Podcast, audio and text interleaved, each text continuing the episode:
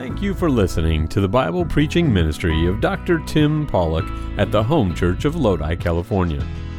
You can get more information about our church and about starting a relationship with Jesus Christ at www.thehomechurch.net. Our prayer is that this message from God's Word will renew your heart and mind today.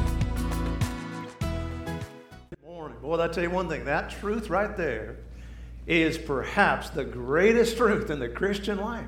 Faith is where our victory is. Well, good morning, each of one of you, and uh, happy Lord's Day. And for those of you that are welcoming our online family, we love you and so glad that you're with us today. We can't wait till you can join us and we can hug your neck. Who is God? God is sovereign. General Thomas Jackson was one of the best known generals of the Civil War. He was a brilliant strategist as well as a devout Christian, and certainly never one to hide his faith. In fact, Jackson's dependence upon God is legendary. Almost every historical account will talk about it. But perhaps never more strikingly than the early hours of July 21st, 1861, just prior to the first battle of Bull Run. It was a glimmer of dawn just breaking forth when Jackson was seen crying out to God, asking for God's will to be done. Almost immediately, however, things did not go well for his outnumbered troops. Someone over the din of the battle told them, Look over there and look at Jackson. There he was, sitting erect in his saddle, cannon fire exploding all around him, his left hand wounded by a musket ball. He did not flinch. In fact, word spread among the men look at Jackson standing there like a stone wall. Stonewall Jackson, as he would be known from that day forward, paced back and forward across that hazardous front line. At the end of the day, General Jackson toured his battlefield to look at the losses. There, sadly, he knelt beside so many and as he knelt beside one soldier whose dead body was there, one of the captains that was close by asked him, General, how is it? How can you be so serene with the storm of shells and bullets all about you? Jackson replied to that man, Captain Smith, My faith teaches me to feel as safe in the battle as I do in my bed. God has a fixed time for my death. I do not concern myself with that time, but to be always ready, no matter what might overtake me. What was Stonewall Jackson declaring? He was declaring that God, a sovereign God, was over the details of his life. His bravery was amazing. But it was based on a belief that God is on the throne of the universe, directing all things. God is sovereign. Or as we say it, He reigns. And that's why the word reigns is in sovereign. He is sovereign. One aspect, I think, that sets apart our God above every other entity out there is the fact that He is reigning over this world. And as we dig deeper into that this morning, I think it will make a difference in our very hardworking lives, sometimes barely hanging on lives.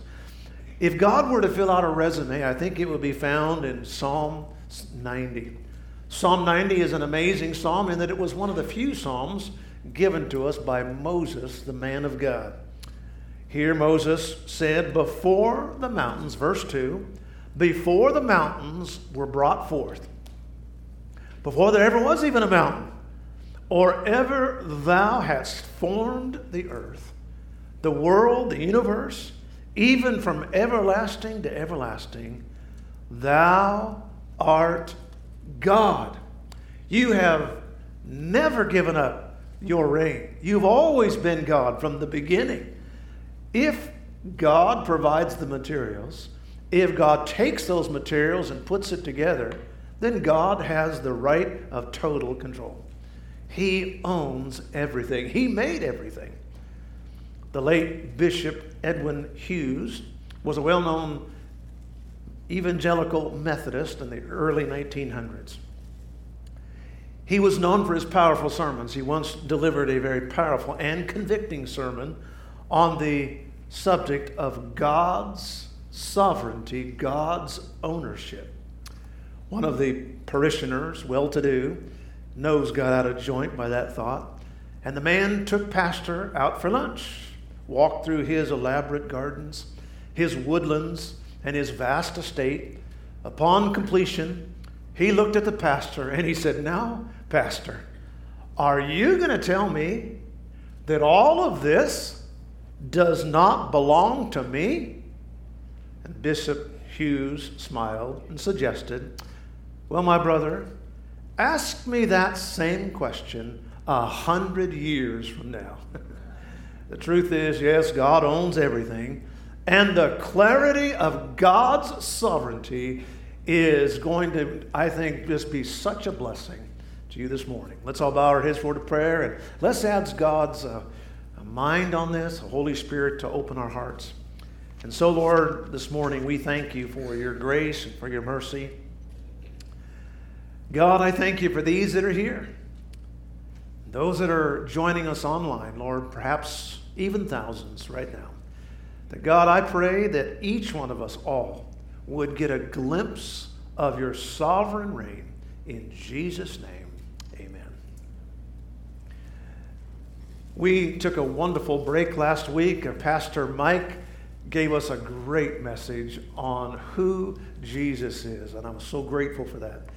And so the week before that, we started our message on God's sovereignty. And so let me just do a little bit of review. First of all, we noticed it was a confronting doctrine. Perhaps no doctrine is so in the face of so many because to say that God owns and God reigns, that's kind of gets inside some people's craw. It's a humbling doctrine to know that God is God and not us. It's an encouraging doctrine in the fact that, hey, it's good to know that God's got this, no matter how it seems like it's out of control. It's an intriguing doctrine, gloriously mysterious. How that God can weave everything together, just hard to understand, but wonderfully intriguing. It is a liberating doctrine in that it frees us from so much confusion. Hey, guess what? God wins. I mean, sometimes we get all upset, all the stuff going on. Who couldn't? But I tell you what, I'm glad to know that God wins. Jesus is sovereign. We've noticed number one, God's sovereignty is real. It's real. It extends to every place. In fact, Scripture says He looks down at the earth, He sees everything. It not only extends to every place, but every person. The Bible said even the king's heart is in the hand of the Lord, and God turns it. God works on that heart. Not only places and not only people, but the proceedings that go on in this earth. God's sovereignty is real, He is at work. And then we noticed, sadly, crazy actually, God's sovereignty is resented. There is no doctrine that people resent any more than the fact that God reigns. If we were to get, have a sign out on our sign out there uh, with thousands, I think 15,000 trips a day, I think was the last report there on West Lane. 15,000 people came by that. If we said, Jesus is Lord over San Joaquin County, I promise you we would get some kickback. People would say, oh, no, he's not. But it is a, we could say Jesus is love, people wouldn't care. But if you say God is sovereign, that is, people resent that. It's crazy in such a world where we need such stability. Atheists deny it, extremists distort it, formalists dismiss it. But today, we are going to celebrate the sovereignty of God. And so let's continue in our outline. Number three, God's sovereignty is refined. By the way, Uh, you have to, you can go on your app and you can fill out the little outline. I think you have to use your own uh, data there, your own cell. We're getting some new, uh, we got a new cell tower coming in, and so hopefully we'll be able to have everything going at once. But uh, get your app, download it, and you can get the notes right there, or you can fill them out here as we're in the services. God's sovereignty is refined. Now, in order to get a really sound grip on the doctrine of God's sovereignty, I believe that there are at least five balancing truths. Now, when I talk about a balancing truth, I'm not saying that this is truth and this is, uh, uh, you know, a different truth. No, I'm talking about a complementary truth or a clarifying truth. For example, many times in Scripture, God uses the word mercy and truth in the same sentence, reminding us that yes, God is a God of mercy, but that doesn't mean He's not a God of truth. Or God is a God of truth, but that doesn't eliminate the fact that He is a wonderful God of mercy. And so these are clarifying truths. In your toolbox of biblical interpretation, put these in there, and I believe it'll be helpful. God is sovereign. He reigns over everything. And so the first clarifying truth is this that in- events are incidents, not accidents in God's sovereignty. There are many things in life that seem casual, unplanned, even accidental, are actually, to us, they are determined by the Lord. And sometimes, as believers, uh, we uh, get the idea that God is big. And there's nothing too big for God. While that truth kind of rumbles around in our head, nothing too big for God, nothing too big for God. Boy, I tell you what, God's got this, nothing's too big for God. That's a good truth to have. But a balancing truth, one that we're saying this morning is while nothing is too big for God, also there is nothing too small for God.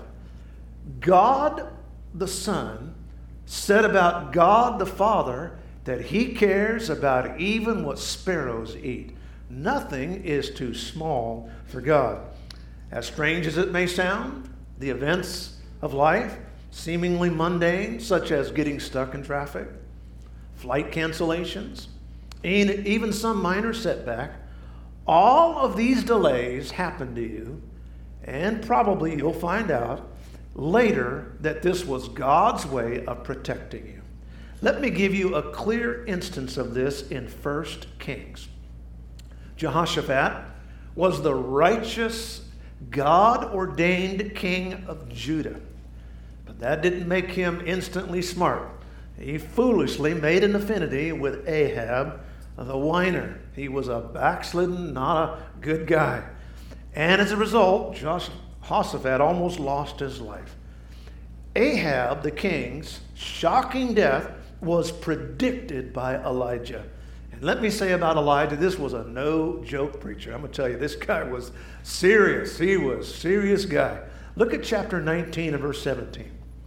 The word of the Lord came to the Elijah the Tishbite, saying, by the way, this is one of those things in Scripture you never know what that means. Elijah the Tishbite. We don't know what that means, but it always says it in Scripture. I guess he was from a place called uh, Tish. I'm not sure. But verse 18 Arise, go down to meet Ahab, of king of Israel, which is in Samaria. Behold, he is in the vineyard of Naboth. Ah, we know about that guy. Whither he has gone down to possess it. This whining uh, snowflake of a king wanted Naboth's vineyard regardless of what it he had everything but he just wanted his neighbor's vineyard. Verse 19 Thou shalt speak unto him, Thus saith the Lord. By the way, Ahab had Naboth killed. Hast thou killed and taken possession? Thou shalt speak unto him, saying this. Now, folks, I'm going to tell you something.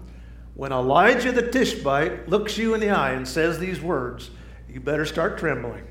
Thus saith the Lord in the place where the dogs licked the blood of Naboth, shall the dogs lick thy blood, even thine. True to prophecy, Ahab was later in a battle with Syria. He died, And when they washed out his, the blood of his, uh, that was in his chariot, the dogs licked his blood. Now, let me give you the rest of the story because it fits into what I'm talking about. Let's go to chapter 22 and verse 34.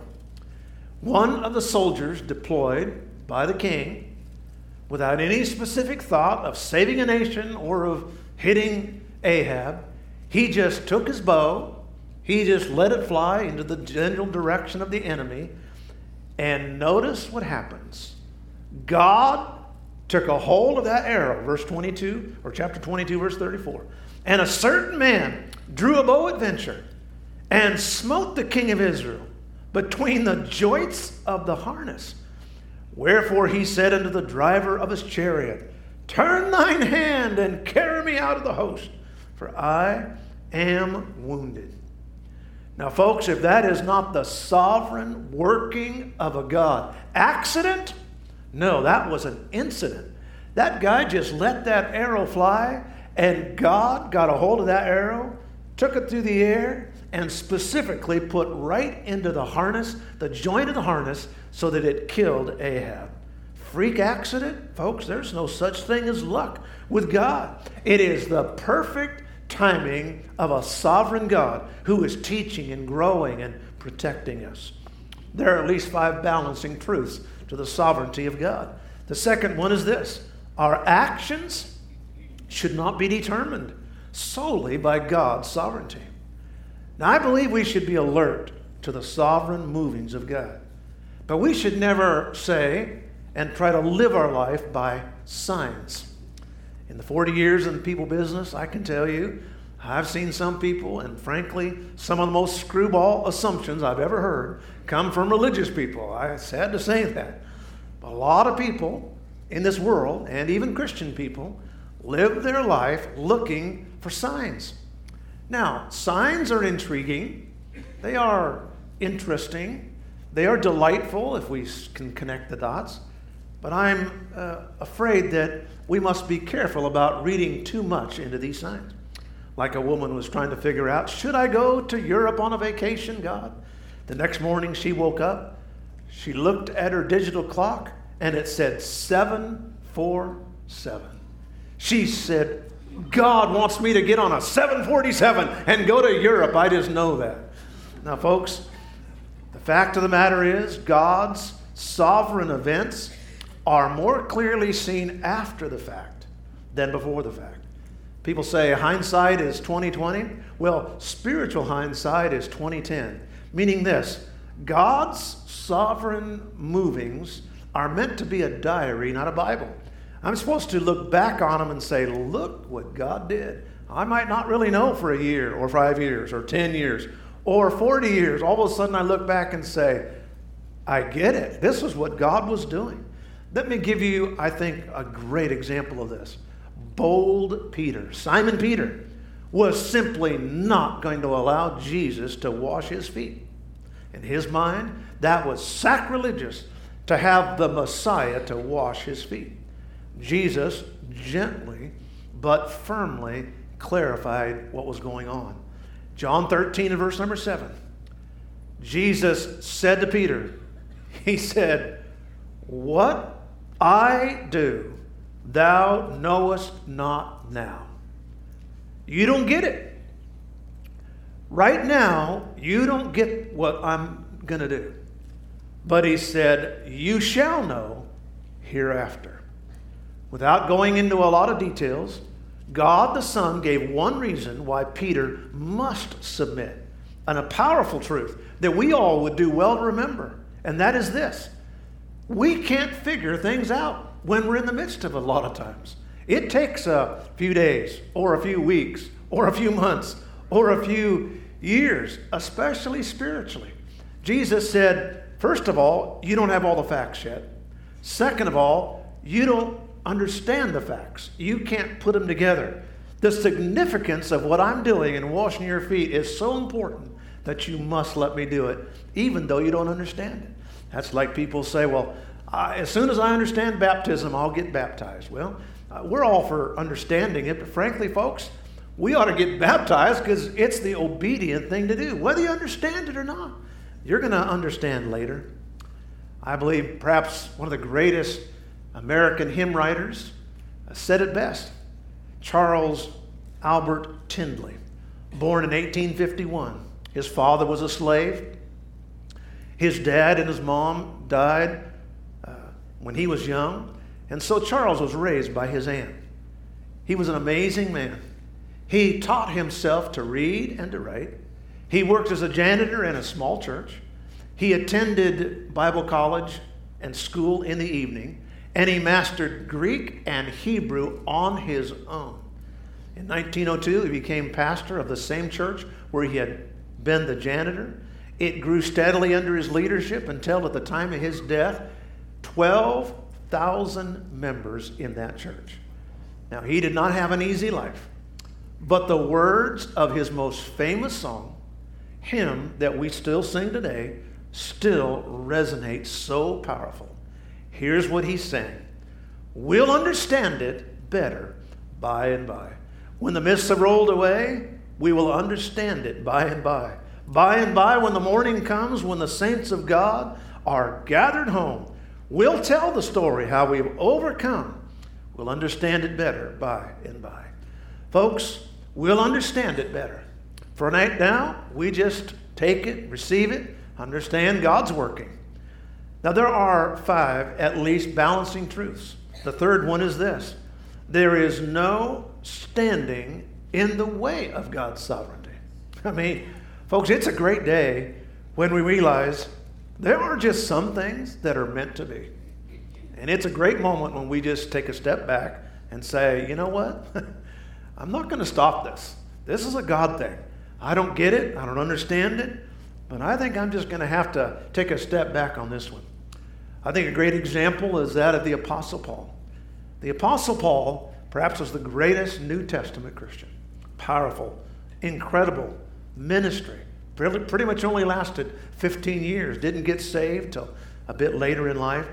He humbly, he boldly, fruitfully went out and preached all over the Middle East. Powerful, powerful preaching. At the beginning, he preached mostly to the Jews. Not an easy thing to do. And he preached to those of his countrymen, and he told them, Look, I get it. I, I get the whole Judaism thing. I understand where you're coming from. I know the Bible backwards and forward. The Old Testament, he said, I know it backwards and forward. I was, uh, I was taught at the feet of Gamaliel. Trust me, I know what you're thinking. But he said, The day that I found Jesus, I found the key that opened up the entire Bible. Until then, it was a lot of just facts and figures. I got it. Jesus is the Messiah. Well, that was a powerful, powerful truth. He, God used him to transform cities, entire areas. God used him in an amazing way. Well, there was one burden on Paul's heart. He just had this hunger to go to Rome. He just needed to go there. He felt God's calling to go there. He just said, I've got to go there. Everybody knew that was not a good idea. From a purely human standpoint, it was a stupid plan, really. Because Nero was emperor, and Nero was one evil dude. I'm telling you, this guy was a bad guy. He was crazy, nuts. And he just would take people out, entire families. I mean, he would just get rid of people, they'd never be seen again. Paul said, I don't care. I am going to Rome. His friends said, Don't go. A fellow preacher said, I heard from God you're not supposed to go. Agabus said, You can't go. And Paul said, Look, I'm going. Now you can either get behind me or whatever, but I'm going to Rome. And so, that being the background, listen to this verse. Verse 14 of chapter 21, the book of Acts. And when he would not be persuaded, he was a stubborn preacher. He was just a preacher you could not persuade. We ceased saying, The will of the Lord be done. Now, folks, there are simply times the best policy just get your white flag and just say, I surrender. let the will of the Lord be done. Paul contemplated deeply what he was doing. He didn't make it uh, uh, with a rash decision, but he said, If God be willing that I would die, then so be it. Scripture. Number, there is a fourth reason why, a fourth balancing truth, and that is that Scripture is to be trusted, even as we experience God's sovereignty. Getting a glimpse of God's sovereignty is amazing, it's miraculous. To watch God move things around like a, like a divine chess player is just incredible. Given that, sometimes we might be tempted to make the sovereign movings of God equal with Scripture. But, folks, we must be careful about trusting circumstances and putting them at a level with Scripture. Solomon warned about that. He said, Be careful about taking the circumstances of life because you're human. You have a mind, you have a will, but you have emotions. And once your emotions get into things, man, I'm telling you, you just never know where this thing's going to go. Look at Proverbs 28 and verse 26. He that trusts his own heart or his emotions is a fool. You are a foolish person, son. But whoso walketh wisely, that's a person who lives in the Word, loves the Word, follows the Word, he shall be delivered. Folks, it doesn't get any more plain than that.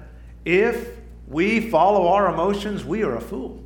Now, there's nothing wrong about our emotions, there's nothing sinful about our emotions. It's a God given part of our psyche. It's just that we cannot trust them. Folks, if we trusted our emotions as absolute truth, there would be no teenagers alive. Parents would have killed them all. The other day, there was a black widow in my uh, garage, and Abby was freaking out. Now, I don't know all about, I'm not an epidemiologist, but I've heard that they call those spiders black widows because they eat their husband. Is that right? They eat the male spider. Now, folks, I'm telling you what, that's scary, but to tell you what, I, I know some folks that kind of maybe want to do that to their mate. But, folks, that's emotions. That's not following Scripture. Don't put those circumstances equal with Scripture. God had promised to make David king. God had promised him to make him the king of Israel. But the fact is, the promise of God didn't seem to be fitting the circumstances that he was under. At least for the first seven and a half years, David was king for 40, but for the first, basically, fourth of his uh, reign, I'll tell you one thing, it was not good. In fact, uh, many of the Psalms were written during that time. How many times have you read through one of David's Psalms and he is just crying out to God, Oh God, my enemies are this way. My... He was so overcome with the stuff going on that by the end of the psalm, he was praising God. God, you're great. I give you honor and praise. You're a great God of glory. And I mean, here's a man who didn't let his emotions overcome him. He dealt with them. It's okay to let them out uh, wisely and, and reverently. But he said, God, I just trust your word. David, I think, is a great example of someone who balanced his emotion with the truth of God. And then finally, this morning, I think there's a fifth balancing truth, and that is that there is often an intermingling of the sweet and the bitter in God's sovereignty. Now, in my mind, my human mind, if I'm blessed, then everything's going good. I'm on this steady climb and it's just going good. But in God's economy, there are often contrarian signals. My idea of going up is a straight line up. But God said there's this. Steady over the years, you're making increase, but there's some dips and some uh, times that are going to be down. In Psalm 101, most scholars believe that David was the author. This particular psalm happened immediately after Saul's death. Now, this was a very sad moment for David, as Saul was his mentor. And yet, Saul was kind of a crazy guy. He had tried to throw a javelin at David, and I mean, uh, he was all jealous. It was not an easy thing.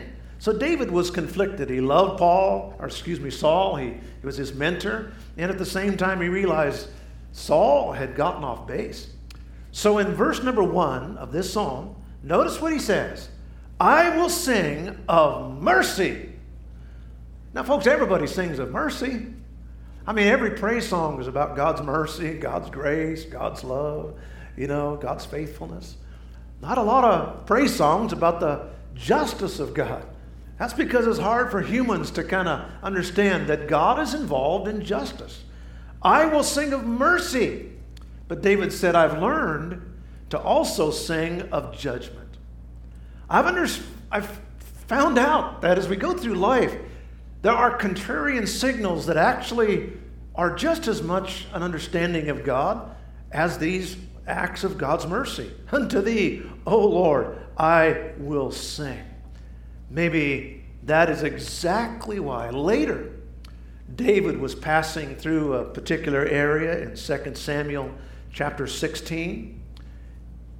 David was passing through a particular area of Israel, and out of the bushes came this little twit. His name was Shimei. Shimei was absolutely incensed that David was now the king. He was a relative of Saul, and he was bitter at this and that, and he was just, he was a crazy guy. And he picked up rocks and started throwing them at David. Look at verse 12. Well, David's right hand man said, I'm going to take his head off. David said, No, come on now, come on, just calm down. And notice what David, the proof that David, David gave him was all about the sovereignty of God. He said, Look, it may be that the Lord, notice he didn't know for sure, but he said, It could be that the Lord will look on mine affliction, on this situation, and that the Lord will requite me good for his cursing this day. He said, I'm not sure if I can put it all together, but I can tell you one thing God is over this situation, and God is going to do something about it. And just maybe, God would bring good out of this situation. Now, God's sovereignty is real. It's real over places, it's real over people, it's real over the proceedings we're in. God's sovereignty, sadly, bizarre really, is resented. And number three, we talked just now that God's sovereignty is refined. There are some balancing truths, some clarifying thoughts. Now, finally, this morning, God's sovereignty is relished. I mean, folks, when we just stop and begin to think about this great truth, you are going to relish the thought. First of all, we should appreciate God's ways. If for any moment the sovereignty of God was withdrawn from this world, we're goners. I mean, absolute goners. That's why the Apostle Paul in Hebrews chapter 1, if Paul was the human author of Hebrews, proclaimed, he said, all the Old Testament prophets, remember now, the book of Hebrews, the, uh, the theme is Jesus is more better. more better. Jesus is more better. Paul was saying, look, nothing wrong with the prophets, they're amazing. Nothing wrong with the angels, they're great. But Jesus is better. Verse 3 Who, Jesus, being the brightness of his glory, God the Father, and the express image of his person. You want to know what God is like? Get to know Jesus. And listen to this upholding all things by the word of his power. Jesus holds everything together. Jesus is the reason why everything isn't exploding. The other day I went to Lowe's and I picked up some Gorilla Tape, a little project. And I'm telling you one thing, they said on that little package it was super sticky. And they were right. I couldn't hardly get it off my finger. It's a good night. Gorilla tape. And then I needed a, uh, some glue, and so I got, I said, man, it's so good, I got some Gorilla Glue. And I'll tell you one thing, that worked good. I heard the other day some uh, gal in America, she ran out of some stuff to keep her hair in place, and so she put Gorilla Glue in her hair. Did you read about that? And uh, I'm not sure, but I'm sure she was blonde. And uh, but anyway, put gorilla glue in your head. Oh, I'm telling you. Now there are so many people today that are all freaked out. They said, "Look at all the gun violence." And folks, I agree. It's it's a problem. What we need is more laws, really.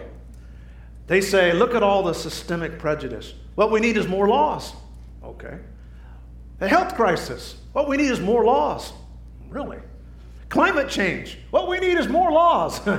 That's the answer, it seems like, every time. Just last week, now, folks, I'm not joking, that's exactly what they all say. Just last week, I read about some liberal lawmakers in Colorado. This, and I quote, was the law they passed. One may not mutilate a rock in a state park. There you go. I know that's going to solve everything right there. Don't you be going out there mutilating any rocks now, folks. I'm tell you what. Now, let me assure you this morning, it is not the government that is going to keep this world from imploding. If anything, it'll implode if they get a hold of it. Folks, God is sovereign. God is in control. He upholds all things by the word of his power. As humans, we're very limited in our power. They say we're going to pass a law and change the climate. Uh, good luck with that one. Folks, God holds all things together, and God never allows anything further than His sovereign will. We should appreciate God's ways. Number two, we should submit to God's ways. Now, strangely, God uniquely, really strange to us as humans, mystery, God, some way or some form, brings glory out of all the craziness. Folks, when, all, when it all shakes out at the end, when it all just shakes out, guess what? God is going to be glorified. How many times in scriptures it's talked about glory, glory, glory? God puts glory. Folks, that's not my glory. when God promises to put glory on our life or glory on a place, it means a reflection of God's glory. I'm, I'm just a mirror God shines, and I'm just, it's a reflection on the Lord.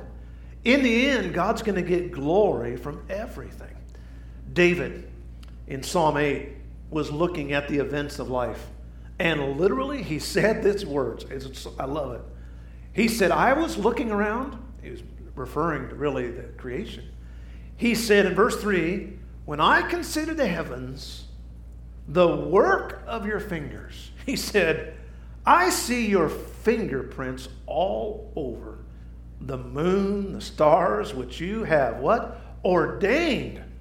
God ordained it. God foreordained it. He has sovereign will. When we really begin to see God working sovereignly, wow, I just see the fingerprints of God. In my beautiful office I over here have over here, I'm so grateful for it. A whole lot different than the office uh, Pastor Mike uh, had there on Murray Drive, uh, about a, a, 10 foot by 10 foot square. But um, it's a beautiful office. But on Mondays, I come in for a few hours, and uh, inevitably, I look over at my beautiful little glass table I have there, and I have a bulldog on it to remind me of what it takes to get the job done. And uh, there on that glass top, there are fingerprints all over it. I mean, just all kinds of fingerprints. And you know what I know? I know that the grandkids have been in my office. Their fingerprints are all over it. Now, wouldn't it be great if we could look at an event and say, after the fact, maybe a day or two later, wow, God's fingerprints all over that. God is just all over that. Jesus, I think, gave us the best way to deal with so much of life when he said in Luke 9, he said, Look, as you're going through life, here's the best plan. He said unto them all, If any man will come after me, deny himself, take up his cross. And all of us have our own cross. You can't carry my cross, and I can't carry yours. God will give you grace for your cross, and just follow Jesus. And just say, you know what? God's working. We should appreciate God's ways. We should submit to God's ways.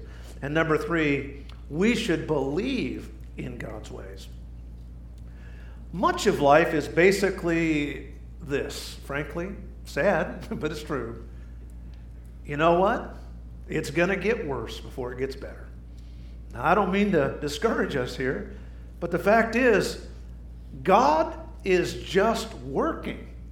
And he works like he does. He does it like he does. And as humans, we don't get that. We, we just don't get those step backs. The, we like the two steps forward, but not the one step back. A great example is in Isaiah 45. We talked about it here a few weeks ago. Isaiah 45 and verse 7. Cyrus was God's discipline switch. He was God's belt on the back of his beloved children, Israel. But, and this verse has been misinterpreted for so long. Look at verse 7. I form, this is God speaking. God said, I form the light. Amen. We all agree with that. Amen. God is a God of light. But notice that next verse, or next part of that verse. I create darkness. Whoa. I don't like those dark times. God said, but I do it. I make peace. Yay. Amen. I'm glad God is the peacemaker. If you don't have Jesus, you're never going to have any peace. God is the peacemaker. But then notice the next part. And this is the part that people have gone wacko on. I make peace and create evil. What? I, God creates evil? I, the Lord, do all these things. Now, you can uh, study that yourself, or I, you can just believe me for a moment. I will tell you that that word, evil, is not the word for sin. God never created evil or sin. God redeems us from sin. God is a holy God. God promised us that He is so holy, He is a consuming fire. Sin can't even get in His presence, it's consumed. So God can't create evil. The word there is the word for adversity. You can find other times in Scripture when that verse is used or that word is used for the word for hardship, as in the English language, or adversity. Meaning, God allows things, He creates things, He makes us take a step back in order to help us go ahead. Some time ago, I had a really nice wristwatch. I don't hardly wear them anymore. My, I, they get so sweaty, and anyway, they, they, I'm weird on it, but um, I, it's a beautiful watch. And on the back of it, it had a clear uh, back so that you could see. It was a mechanical watch, and you could see all the little wheels in it. I thought it was amazing. Now, one time I was looking at that little watch and watching those wheels. Almost every wheel was going in the same direction. But I noticed there were some small wheels going the opposite way. In order for the hands to go forward, some wheels had to go backwards. In my life, if I'm going to make progress, frankly, there are some wheels of God's sovereign providence that just go backwards. Isaiah, by the way, in that same chapter goes on to say, don't fight God. People say, don't fight, you know, City Hall or folks, fact is, fighting God doesn't get us anywhere. Might as well just say, Lord, I just yield to you. We should appreciate God's ways. We should submit to God's ways. We should believe in God's ways. And number four, we should be thankful for God's ways. Now, you are here this morning, and thank God. And for those of you, I know some of you are home, and because you are not feeling well, my heart goes out to. I tell you what, it's not a not an easy thing. To, you don't feel well for sure. But if you are well enough to be here this morning, thank God. If you're able to get up this morning, thank God. Anytime we have any good health, folks, thank the Lord. But at the same time, when things aren't quite as good as we'd like to feel, or things aren't going like we'd like, we should thank God also. When I look in my checkbook and say, ah, oh, that looks good. You know, after that stimulus came, everybody was all flushed with money and, you know, boy, that looks kind of good. And then now, you know, oh my. But folks, I'm telling you, it is good when I've got a little bit in there, but it's good when I don't. Moses, I think, gave us a good thought on this. He was preparing the people, prepping them. In the book of Deuteronomy, chapter 8, he said, Now look, folks, we're going into this new land. This is old Moses now. I mean, he's 120 years old, about ready to kick off. Probably should have gone on a long time before, but God kept him around. He had a ministry to the people, even over 100. Here he was, and he was looking at the people. No nonsense, you know. You kind of expect that from an old guy. He looked at them and said, Folks, I'm telling you right now, when you get into this new land, and when you're building your houses and you're making all your vineyards and you're having all your good stuff going on, just remember it is not you that's doing this, it is the hand of God. If God gives you good health, you better praise Him because it's God. Deuteronomy 8, verse 18. But thou shalt remember the Lord thy God. Don't you ever forget. It's God. For it is He that giveth thee the power to get wealth. It is God that gives you your health. It is God that gives you your strength. It is God that does anything good in your life. It is God. Don't ever forget that. And he just he just laid it out for him. Why? So that he could establish a covenant with you and your fathers. I mean, good night, folks. He's saying, God has done this for you. Now the least you can do is serve him. A few a couple years ago, I, I, I discovered that you can put these little symbols when you text people. Now, I started texting way back when they had these instant messages and then kind of began texting. And now, boy, I text like a crazy person. And, uh, but I use these little symbols. They're called emojis. Don't know where it comes from, don't know who made them, but I guess it's short for emotion, something like that. And they got all kinds of emojis. One of them I've stolen and I used for Jesus. And it's the finger. Now, I don't have any idea. I'm sure that Apple or whoever put it out there, they didn't say, put the finger there because it's talking about God. But I use this finger like that, saying, it's God. It's God. Whenever you see that finger, I, I put that on a lot of, it's God. Someone says, great message. It's God. Someone says, boy, wonderful Sunday. It's God. Boy, it was great to see what going on. It's God. It's God. Folks, take that symbol. And uh, they stole our rainbow from us. So I'm just going ahead and stealing that finger right there and saying, you know what? Guess what? That's God. It is God. Folks, the only reason you were born in America is because of God. If it had not been for God, you and I would have born, been born in a pagan country we perhaps never had heard the gospel.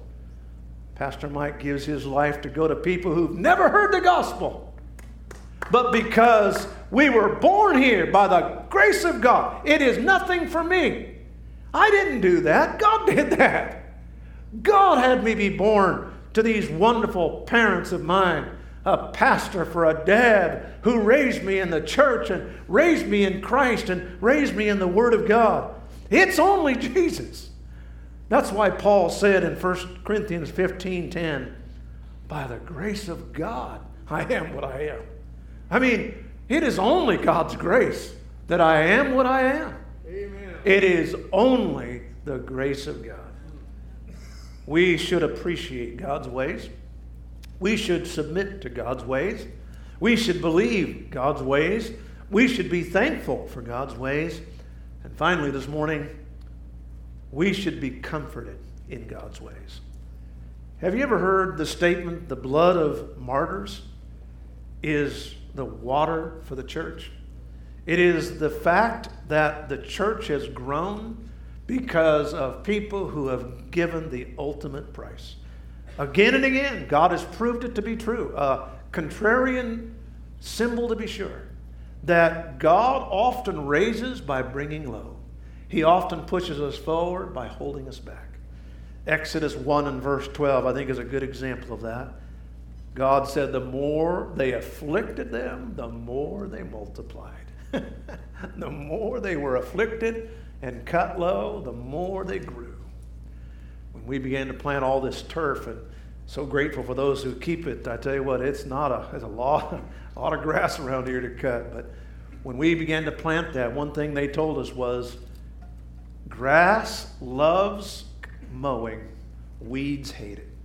So if you want your grass to be weed free, just keep it mowed, watered and mowed and fertilized, and you'll have a pretty good uh, grass out there, folks. It grows by cutting. In our life, are often we grow better when we've been cut low.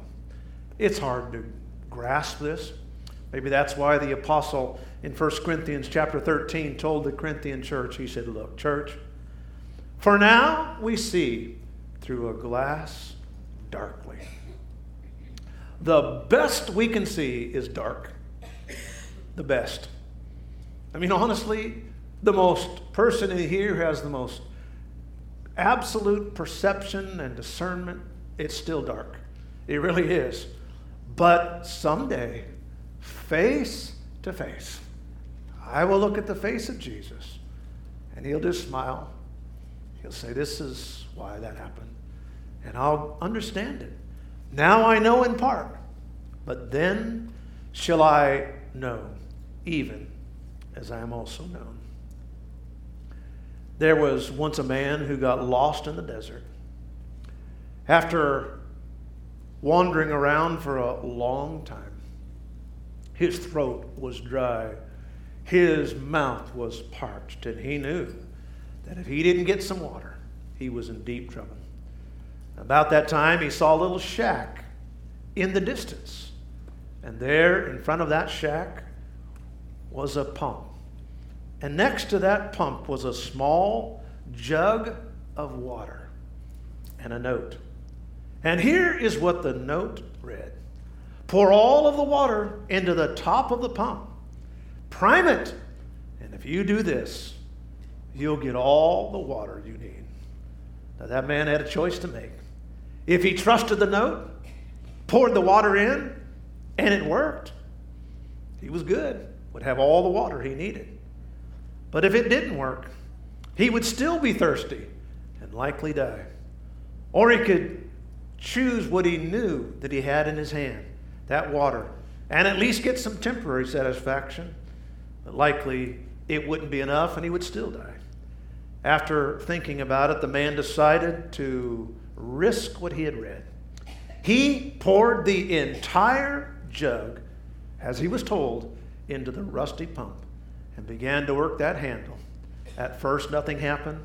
He got a little scared, but he kept going, and soon enough, water began pouring forth. In fact, so much water, he drank all that he needed. He took a makeshift shower. He filled all the containers he could because he was willing to give up that momentary, temporary satisfaction and trust that written word.